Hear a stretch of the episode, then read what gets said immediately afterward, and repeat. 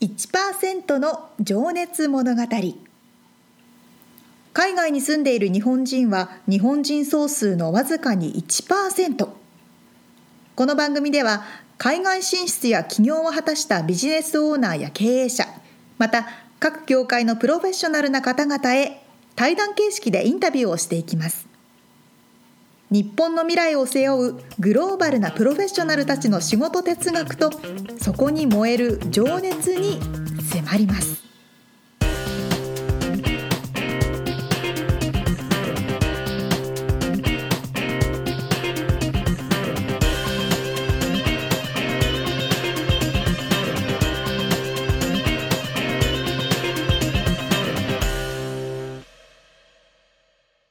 こんにちはこんにちは。 1%の情熱物語89回でございますはい。冬に向けてロサンゼルスも寒くなったりまたまた暑か ったりいろんな日がございますねそうだよね。なんかインディアンサマうんうーんはもう終わったのかな。なんかいきなりめちゃめちゃ暑くなって夏みたいな日がそあうったりね。そうそうそう33度ぐらいうん23度ぐらいあって、昨日は寒かったね。そうお雨がズワーッとうん半年ぶりぐらいに降りましたけどはい。そうそうそうそうそれでさニュースをさ昨日はいはい俺見て気になったやつを沙織ちゃんにさっき送ったんですけど、はいはいはい42東京ってい何うですかこのかっこいいウェブサイトねこれ多分見た見て気になってる人いるんじゃないかと思うんですけどなんかフランスで始まった学校で、うーんえっとプログラマー養成学校みたいなへえの学校なんですけど面白いのが学費完全無料えそんなことあるんですかそして24時間365日施設はオープンしているへえあオンスオンラインではなくてオンサイトフもうフィジカルなィジカルの学校、学校ですよへえ面白いですねうんでそこには先生がいないあいないん だでオンラインで学べる生徒同士が教え合う、あそういうこと、うんすごいなでそこに入るのにテストがあってね4週間、うんうんなんかすごい問題を出されてプログラミングのねほうほうほそれをあのあのプールっていうふうに呼ばれてるらしいんですけどスイミングプールで、うんうんまあ、もがいてもがいてうはいはい生きは残ったやつだけが入れるみたいないへ結え構過酷なテストがあるみたいなんですけどすごいなそうでそれはねなんかでもあの、まあ、社会にとって必要じゃないですかこれからそうういんううんプログラムもね。そうですねで完全無料でしかもビジネスじゃなくてもう寄付でやってるらしいんですあよ本当だ一般社団法人って書いてますそうねそれがなんかすげえなと思って、うーん面白いでフランスのとアメリカにもあってアメリカはシリコンバレーにあるらしくて知らなかったんですけど、へで日本の方は DMM っていうあの会社、まーはいはいあ、知ってる人は多いと思うんですけど、はいが出資してで、まあ、そこもだからビジネスとしてというよりもそういう人材を育てるためで、えー後々その人たちが活躍して、うんうんその学校に寄付をしてくれればそれで回っていくっていうようなうーんエコシステムになったらいいなみたいなことが書いてあああっなて。るほどなるほどへえ社会貢献みたいなとこもあるんでしょうねねそうそうイノベーティブで面白いですよね。はあなんかちょっと深めの導入の話になりましたそね。うですね 軽くいけばよかったですけど 面白いやでもすげえなーと思ってちょっとえ話をしてみたーかったんで、はい、じゃああれですね。本編に入ってきましょ本う部にかね。入っていきましょう、はいさあまた今日からは新しい方のインタビュー4回に分けていつもお届けしております。第1回目ですね。はい、どんな方でしょうか今日らですね実は、えーこの方にはね僕何年前に会ったんだろうな10年前ぐらいかな初めて会ったのはおおはいはいい。やそんな前じゃねえか5年ぐらい前かなうんまあ結構 覚えてないぐらい前なんですけどで久しぶりにちょっと連絡を取ってインタビューさせてくださいっつって、えー大活躍をしてらっしゃいますえっとねヘアメイクアップアーティストさんはいではい。えーともこ宮本さんほという方のお話を聞いてますんでうではでは早速うん聞いていただきましょう。はい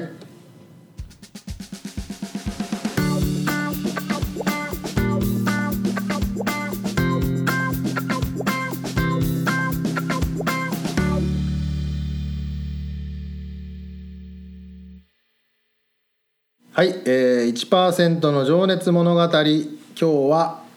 23人目のゲストになります、えーともこ宮本さん宮本ともこさん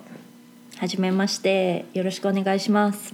よろしくお願いしますお願いします。はい、えっ、とね、ちょっとだけあのーご紹介させていただくと、えー今ここロサンゼルスを拠点にメイクアップアーティストヘア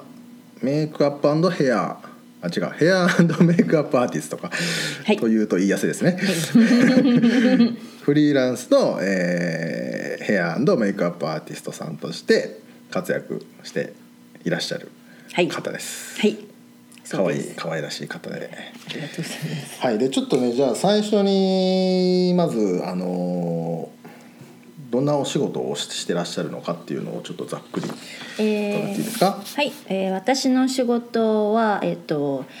まあ、ヘアとメイクを、えークライアントさんなどにする仕事なんですけれども、はいまあ、現場に行って撮影現場ですねに行って、えークライアントさんや、えーも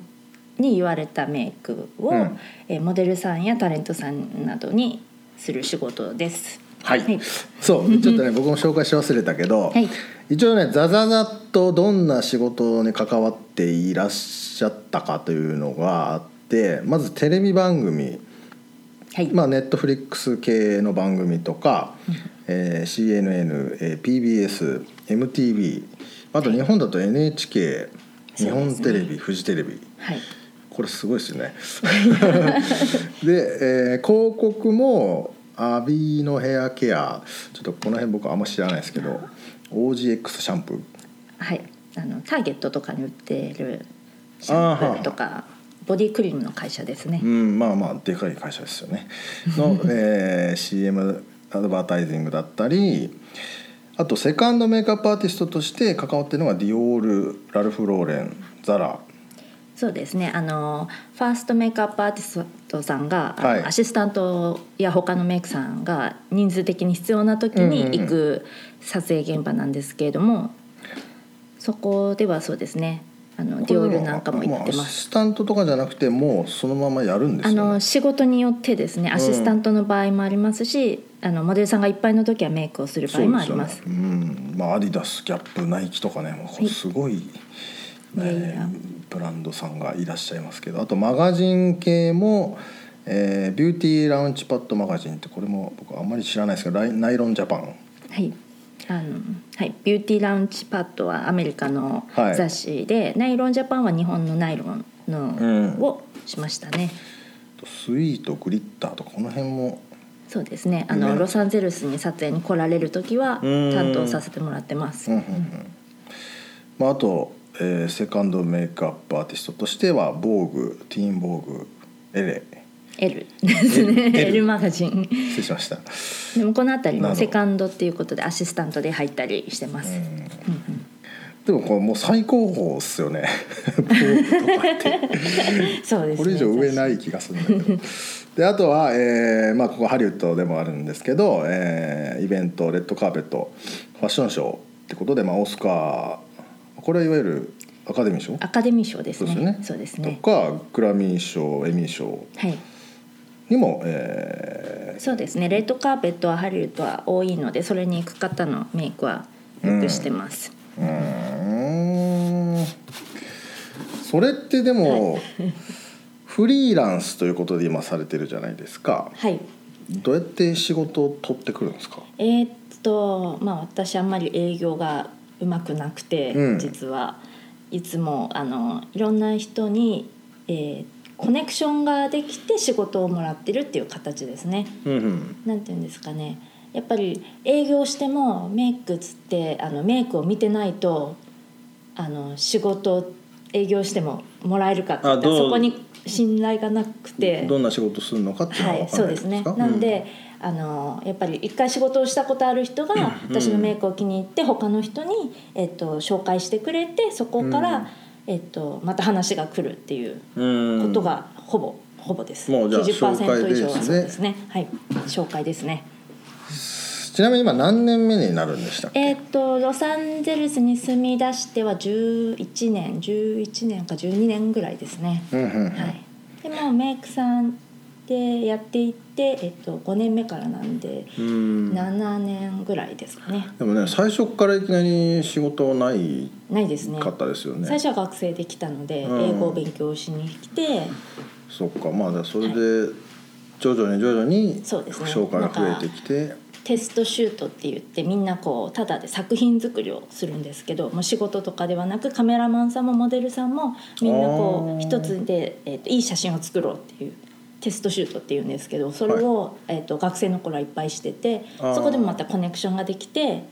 ななのるでほどね今でもそのカメラマンさんともつながってたりしまうーんす仕事したり今は。はあい、じゃあ一緒にそこで学んだそうですね人人たちと今はたちも今は実践で仕事してらっしゃると、はいそこからもうコネクションがあったってことなんですね、はい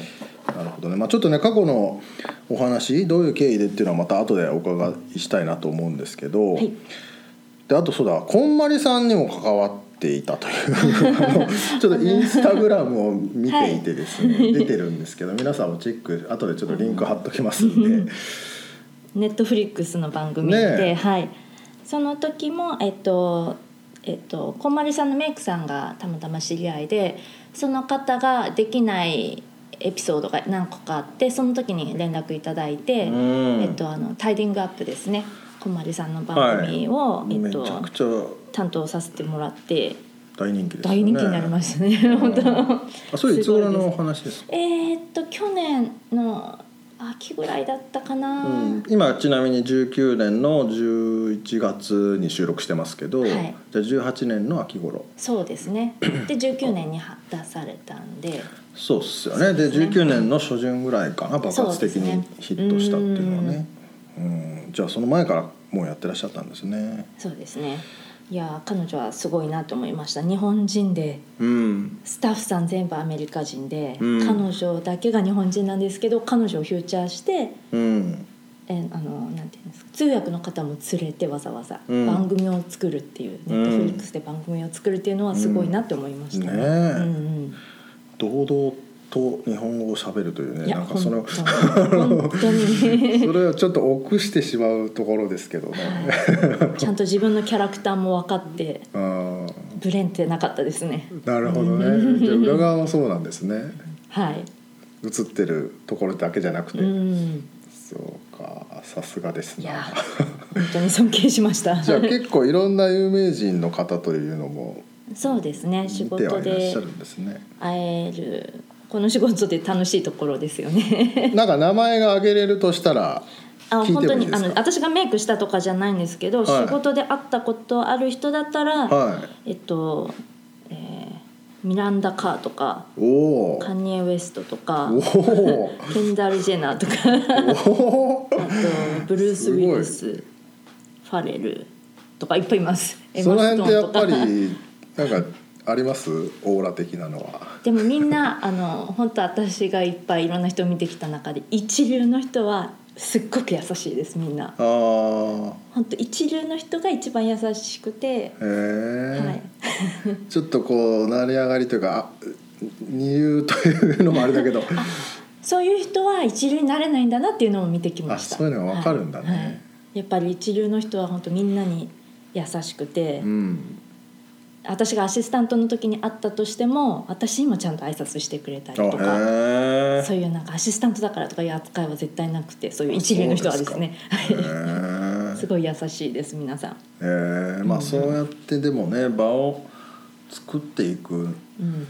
っぱり業界の噂は早いんでうん多分そういう人しか残っていけないのかなって見てて思いますね。うんうんなるほどねいやーねでもこの華々しい世界ですね裏側って結構ごちゃごちゃすしてんのかなとかぶっちゃけ思ったりするんですけどいやいやいやはいそうでもないですかあーうんまあ、会社とまた違って毎日会う人も違うかったりするんで、んあのそこまでごちゃごちゃを見ることはないんですけどあうのんなんていうんですかそこまで裏を見るほどまでに知り合うっていうこともないんですけどうんでもみんな、はい、いや空気を良くする人がやあのその現場のですね空気そうをか良くする人がやっぱり次の撮影にも呼ばれやすかったりしますね。なるほどね、うんまあ、そうかそういう人はもう消えていくわけだ いやでもこう今フリーランスってことで、はい事務所がバックにないじゃないですかそそうですねれってまああのなんだ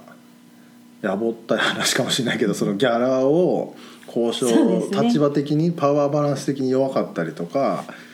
あーまあ自分で全部交渉はしなきゃいけそなういでですすよね。ねはい。そういうのってなんかでも最初は本当アメリカにあー自分がヘアメイクさんだけでやっていく時はすごく大変だったんですけど、やっぱり英語でそれも全部するのうで、んですよねでも今は 負けてられないなっていうところが出てきてすごく強くなりました。おーおーおーたまだ鍛えられた感じ、そうで すね 一時期エージェントも入ってたんですけどあーはいあのエージェントは20%取られててうんあれ私これ全部自分でできるなって思って やっぱりフフリーランスに戻りましたね。あそうなんだ、はいエージェントがしてくれてたのはでもスケジュール管理とか、まあ、仕はい事を持ってきてくれたりってこと、はいでももう私がそこに入った私が入ったところは、うんまあ、あんまりおすごい大きいエージェントっていうところではなかったので、うん仕事の数も私が自分でやってた時の方が全然あったのでああそうあなんいでらすないかなって思って。 そうなんですね、 はいまあじゃあそ一ん人なこでと自もあり分でやまっしたた。方がいいわとはい、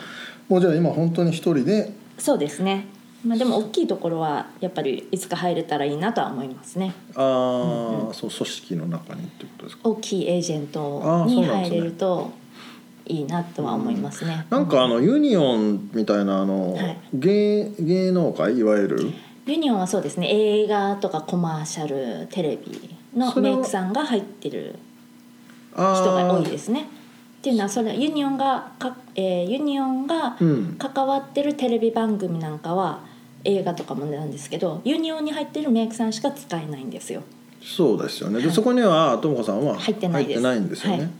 だけどそういう仕事もえー、とユニオンはあの私はあんまり興味がなくて実は。というのは、それはうん映画をしてないんですね映映画のメイクはしてなくてあそうなんですねはいちょっと特殊メイクはあんまり興味がなくてそうかそうか、はいああそういう意味か、はいなるほどね、うんうんうんうんじゃあ本当にこのナ,、ナチュラルメイクじゃないけどこうそうですねビューティーメイクの方をしてますねなるほどうーん血とか怖いんであ血と か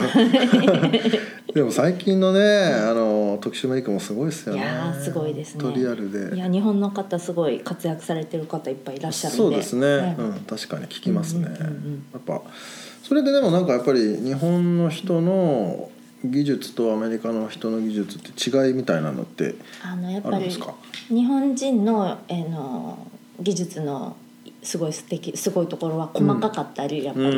んそういうところではすごい繊細でうんいいな、あの素敵だなと思うんですけどアメリカ人はちょっと細かいところはできなくてもうん大胆さがあるっていうか、ん表現力がすごいやっぱり豊かでク。リエイティブな感じなんですそうですねこんなの想像できなかったっていうのをできるのはアメリカ人は怖がらずにするっていうかああ挑戦しチャレンジそうするですね、うんうん、でもそれを日本人はそこをまた細かくできるのが日本のいいところかなっていうのはありまあすーねそうかそうかじゃあその突破口01はアメリカンのが得意でそうですねそれをまあ1から10にしていくのは、そうですね日本人のが気質的に合ってるかもっていう感じですね、すごくはいうまいとまあ、思う全員が全員じゃないかもしれないけど、うんまあそうですね、うんうんそっかそっかなるほどですね、うんうん最近のちなみにメイクアップ業界のはいなんかトレンドみたいなのって、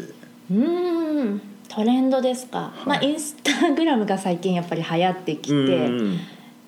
あのすごい濃いメイクを好きな人もいればトレンドってすごい今2つに分かれてると思うんですけどすごい濃はいキム・カーダシャンみたいなはいメイクが好きっていう人もいればもうスーパーナチュラルみたいな、んもうやってるかやってないかわからないけあーどその人として綺麗みたいないうのとすごく極端にな今るほどトレンドが分かれてて。なるほどっていうところですねでもやっぱりああの一般の人になると濃いメイクがロサンゼルスはちょっと流行っててうんでも仕事だとやっぱりナチュラルを求められることが多いですねクライアントさんからは。うんそれはなんかその雑誌だからとかテレビだからとかそういうのもあったそうりいすうるのんですもかあったりしますね。すまあでもなんかテレビだとなんか濃いめの方がやらまなあいテレビはそうですねうんライトがすごく強いんで、うんあのかなり塗ってないともう本当何もしてないみたいに見える、うんまあ、テレビはまた違うんですけど、うんそうですね、うあのん一般とまた仕事っていうとトレンドが変わってきますね。なるほどね、うんでもそれをこうつ使い分けるというかそうですねなので一般の人に例えば、あのーなんていうんですかね一般の方のお客さんだと、うん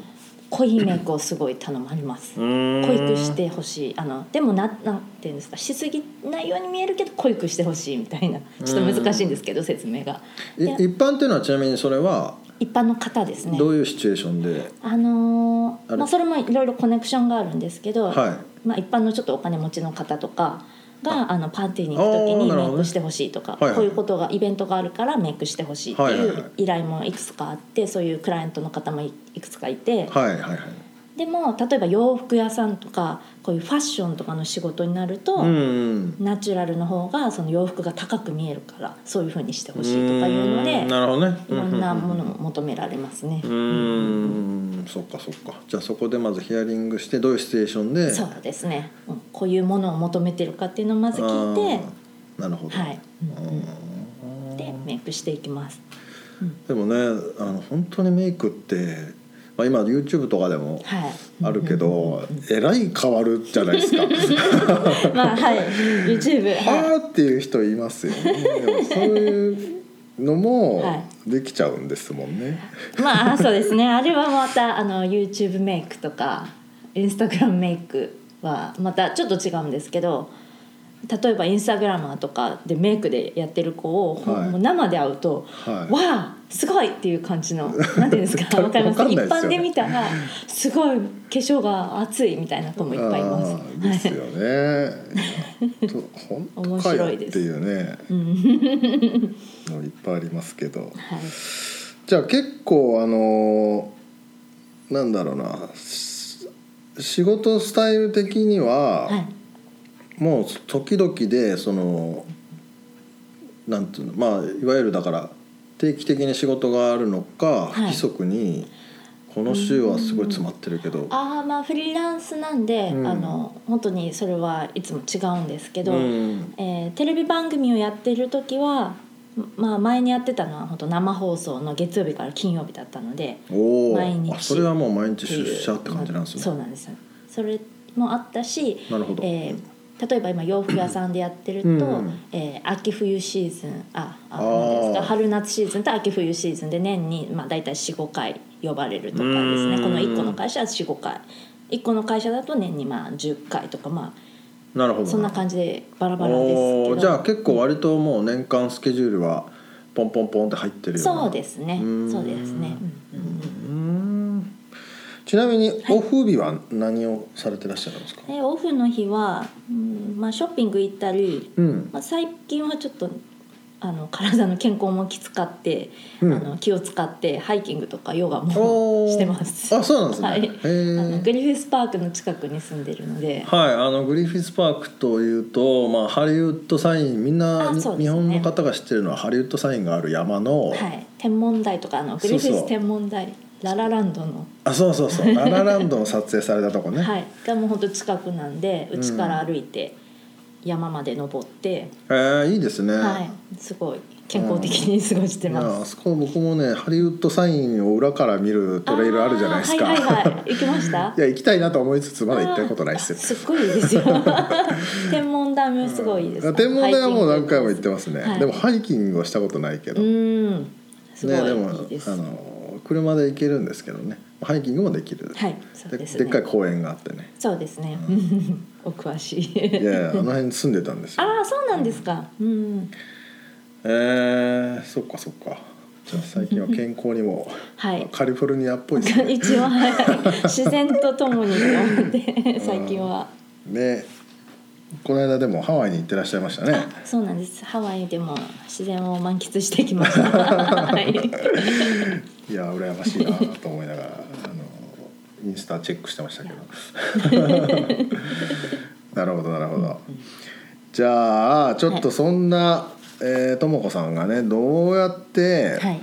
育ってきたのかっていうちょっとね過去の話に入っていきたいんですけどもはい。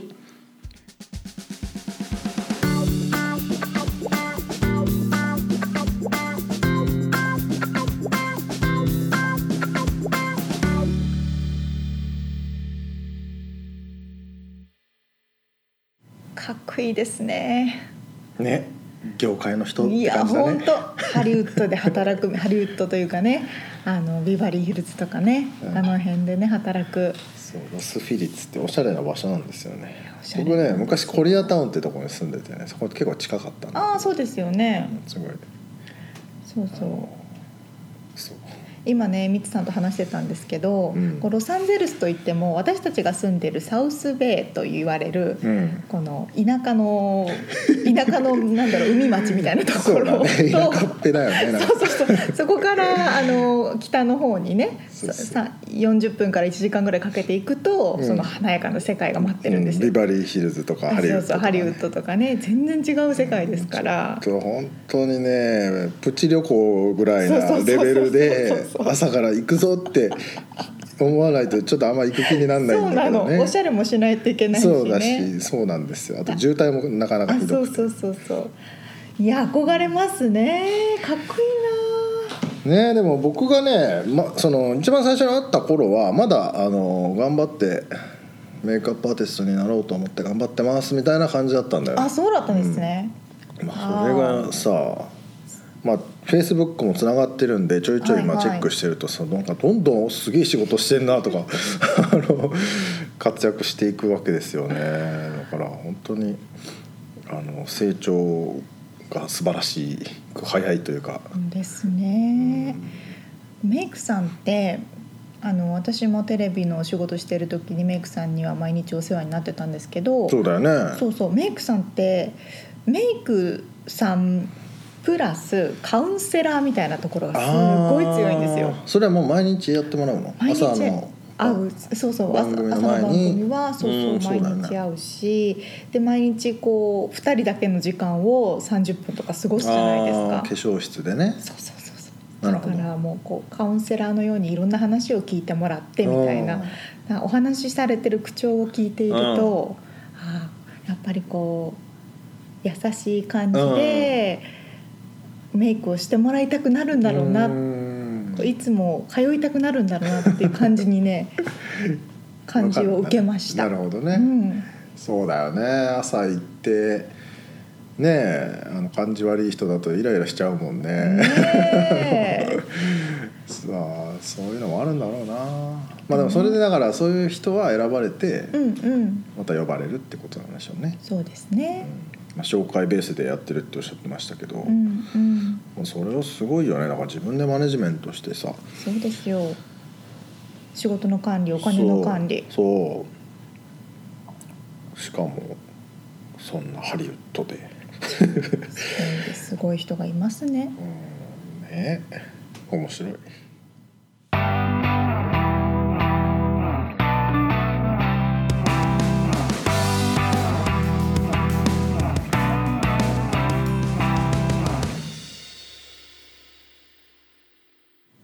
リアルアメリカ情報。なんだ これさあ、このコーナーはロサンゼルスよりアメリカの最新情報、ビジネス。最新の生活情報、ビジネス情報をお届けしてまいりますと。なんかあれだね月頭はちょっとあれあだそねうそうそうそうあの4回ねいっぺんにねあ収録してるからね さあということで、はいじ実は先日はい家に一通の手紙が届きましてあれだなお今当たったらピンときたの当たはったらすごい当たったらすごい 陪 審員正解やっぱねそれちょっとビビるよね最初 ありますみつさんもあるあるあるあるんだあるでしょみんなあるでしょえ結構頻繁に来るんですかいや数年に1回かなへえそうなんです初めての経験であの最高裁判所ですねこれねカリフォルニアのビンゴだったなそうすごい最高裁判所最高裁判所から手紙が届くって怖いじゃないですか。怖いねでなんかやらかしたかなそうそうとな思っんかてやっちまったかなと思ってで赤字でなんか5日以内にレス回ポ答ンスししなろいみとたいなみねたいな ブワーって書いてあってなんじゃこりゃーと思って広げたらうんいわゆる日本でいう裁判員制度の呼び出し裁判員そうかこっちはい陪審員かはいの召喚をそうですねしますという手紙が届いやってぱそうかそうだよね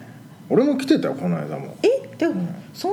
なじゃあ一回じゃないんですかいや何回かな何回でもも最初はだからビビったよですよね、そうそうそうそう急しかも急に届く何のそうだけどさよくわか5日以ん内に返事とかって言ったってさちょっと旅行にとか出張行ってたら無理じゃんね、そうなんですよしかもアメリカの郵送サービスの状況を考えるとうん届かないとかそうだよね紛失するってよくあるなじゃんなないでらそのす5か日目にやっと届いたみたいなそうそうそう今日じゃんみたいなあるあるあるあるあるそうなんんですよで中を見てみると、うん何月何日のこの時間にここの場所に来なさいっていううんのが書いてあって、でその前にはいはいただ来るんだけど内質問があってそれに回答しなさいっていううんふうに書かれてるんですよ。うんで今ウェブサイトでオンライン上でその質問への回答ができるので、例えば選べるんだよねその手紙で回答してもいいあしそうそうそうそうウェウブでェやブってもサいイいトでし回答してもいいで。すねうんうんけどやっぱりアメリカのあの郵便局は信用できないの でウェブの方が早いというこそとうですでねみち、さんもウェブでしましたいやでも昔は紙書書いいて送り返してたとあ思うそうなんだうんそうそういくつか質問が出てくるんですよはなんか「あなたはアメリカ人ですかうんアメリカの市民権を持ってますかいうんで読み書きできる能力がありますか?」とか、うんなんか今他の裁判に出てますかとかね、はいはいはいそういういろんな質問があって答えていくと最後に結果みたいなのが出てきてあ出たっけすぐ出るんですよウェブサイトで、うんなんか送信とか押すと、うんあなたは今回は要件に満たしていないのであーもう来なくていいよっていうようなそうだよね来るんですよ。なぜかというと基本的にえーというかこのアメリカの陪審制度はアメリカ人、うんアメリカの市民権を持ってる人が対象なんです。そうなんですねなのでアメリカ人ではない私は関係ないとうんにもかかわらず届くとそうです ねビビるんだよとにかくみつさんも届い て私の周りの人もやっぱ届いてましたでも一回やるともうどうせ俺はシチズンじゃないから、うんあの対象外っていうことを知知ればあそうそう安心しますそようねああまた来たねで終わるんだびっくりしますよねねであのーまあ内容としては日本と一緒で選ばれた人が裁判に参加してうん判決のうん決め,、き決めるなんていうんですかね陪審陪審になるとはい、いうことでうん、で私のあの上司でアメリカ人がいるんですけど、うん選ばれてうんアメリカ人だから行かなきゃいけなくてうん行ったんですって。あので裁判所に行ってでも携帯も持ち込めないし何も持ち込んじゃいけないうんただなんかひたすら1日8時間ぐらい待たされてマジで他の人が一つずつ質問をされてであ自分の番が来るかなと思ったら「あなんかもう人数足したからいいよ帰って」って言われて返されたとか言ってましたよ。何それ拷問だね そうそうしかもそれ2日あったって言ってましたなので結構そのじゃあもう会社も休んでいかないといけないんだよねそうなんですただそこもあの人事部門うんが注意をはせしないといけないところで裁判員制度に関する休みはお金を出さなきそゃういけかないまあ有給のあれならそうそう有給に扱いしないといけないとかねでもすごい長いことがありますからね選ばれたりしたら最悪じゃん最悪ですよねなんかこの間でも友達知り合いが朝の5時からコートにとかって言出てたな最悪みたいな感じ で そうですよねだそれって感じなのでこれは多分学生で来てる人にももしかしたら届くかもしれないあそうだねおそうおだ最初は俺もそうだよ確かだから学生のそう頃になんだ届いたと思うだから私これをもらって思ったんですけどアメリカはこう市民であるかどうかうん国籍を持ってるかどうかに関して情報を把握してないのかなああ把握してはいけないのかもねいけないのかもしれない把握してるかもしれないけど把握していない体でやらないとああそいけないのかもしれないねなるほどそういうことですね、うんいろんな人いますからねまあね僕もだってグリーンカードですけどそこからシーズンに変更しますって言ったらね、うん、あのまあまあ僕それはもう政府は把握してるでしょうけまあど、まあそうですね管轄が違ったらあれかもしれあーない。確かに確かにうんいろんな理由がきっとあって、うんまあとにかくいろんな人に届くのでもしかしたらこれブッチしたらどうなるんだろうねもうあの鹿としたらあのねお金が罰金ですか罰金があ課せられるって書いてましたあよ、うんあのよく読んだんですけど、うんそしたら死ん死んでしまった場合あああなたがもしあなたが死んでしまった場合は家族が5日以内に連絡をしなきゃいけないとか書えいてじゃああ一人暮らしの場合はるいやいやいやいや まあどっちみち罰金払えね えかそうそうそうそうそうそうええ 厳しいなみたいなええ感じでしたけどねだからあのこれね知らない方でもし聞いててアメリカに住んでて来てビビってその仕方しないように気をつけてくださいね あの後から請求が来るかもしれないそうですそうです、まあね市民じゃなきゃ大丈夫なそうのでまあね、だから「ノー」って書いてあそうそうそうそう返信をすれば大丈夫なあので、ね、そうそうそうそうご安心くださいそうですねはい、ということで、はい今回のリアルアメリカ情報でしたはい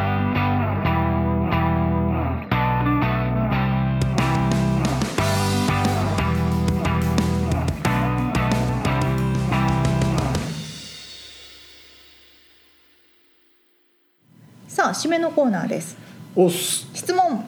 えーっと考えてきましたはいはいはいえっとね沙織ちゃんはパスワード管理をどのようにしておりますかパスワード管理は頭の中でしてます嘘本 当どこにも書いてないえでもめっちゃいっぱいあるんじゃないの、まあ、何このアプリパソコンに入るログインとか、まあ、携帯もそうだし多分大体銀 10, 行のカードとか10種類ぐらいえそれ全部頭入ってるのうんなんかねどこも信用したくなくて全部全部一緒のパスワードなあぜ全部一緒じゃないですよのマジでもなんかどこかで情報盗まれるかなと思って書いといたら っていう怖さがあってどこにも書かなないかなかつわものだなベツさんは僕はあのアプリですねおラストパススっていうへえ大体まあワンパスワードっていうのが有名なんですけど、あそうなんですねうん、でもう一個はラストパスっていうのも有名だと思うんだけどそれはいろんなところの ID とパスワードをいやだってもう俺数えたら100個ぐらいあるからねだって普通にだってさ銀行が何個もあった確かりにさ確かにあ全部書いてるってことですか Gmail のアカウントとかさそこそこに全部入ってますよあの例えばいろんなところで完全に違うパスワード使ってますうんあそのジェネレートっつってそこで作れるかあらそういうことかあそ知れらいいないですね俺も知らないよはあはあはあはあ、うんそれはいいですねそうかそうかそうかいやだからね最近そういうねあのお客さんでもパスワードを Excel で管理してますとか、うんうんうんまあ、メなんならメモってますとか、うんそれなくなそれ持ってかれたらどうするんですかっていうシチュエーションがよくあってそうですよねまあ、割となんか知らない方もいるのでそのここでそういうアプリあるんだよ って伝えられたらいいなと思って質問してみたんですけどこのでも私みたい頭のな中が最強かもね でも私みたいなこうタイプは怪しむタイプはそのラストパスの人が悪い人じゃないかとかねだ よね思っちゃう俺どっちかというとね信じる方のタイプだからまあきっといい人だろうと思う、 素晴らしいそれでいいでいいと思います、うんまあ、でもハックされる場こともあるらしいけどねまあ、結局ねどこにそうそう置いといてもハックされてそそうのサイトがハックされてとかありますからうんね、まあ大体ねパクられる取られるもんなんかないんだから俺はって思えうんそうば、それはね開け直ればねおかお金持ちは別だけ どすごいお金持ちは別だけどねそうそうそうそうそうそうあいいですねうんすごいなでもちょっと初めて見たかも頭の中で全部記憶してる人 いや昔はそれ当たり前だったけどさい昔はだって電話番号もさ覚えなきゃいけなかったじゃんそうですもねうそんな世代じゃないかああ俺ギリギリそう かもまだギリギリそうですよそうだからね、そうそうそうそうまあ、皆さん気をつけてくださいとはいいうこと で、、ということで、はいはい、はいさあ今回お届けした本編のインタビュー「リアルアメリカ情報のインフォメーション」はブログに掲載しております podcast.086.com podcast.086.com または1%の情熱物語で検索してみてください。はいえー皆さんのコメントレビューもお待ちしてますはい、さあ次回はどんなインタビューでしょうかはい、えーヘアメイクアップアーティストのともこさんはいはい。今日はねその仕事ぶりというかねうん。どういう仕事なのっていうのをちょっと聞いてたんですけど、えー来週はともこさんの生い立ちから、えーなんかね最初ダンサーに憧れたらしいんですけど、へえ。まあ、なんでアメリカに来たのかとそうかですね。またそのビザのお話とかね、はいはい。わうんまあ、その業界の話なんかも伺っております。かりました。ということで、89回の1%情熱物語聞いてくださってありがとうございました。はいまた来週もお楽しみにしていてください。じゃあねバイバイ。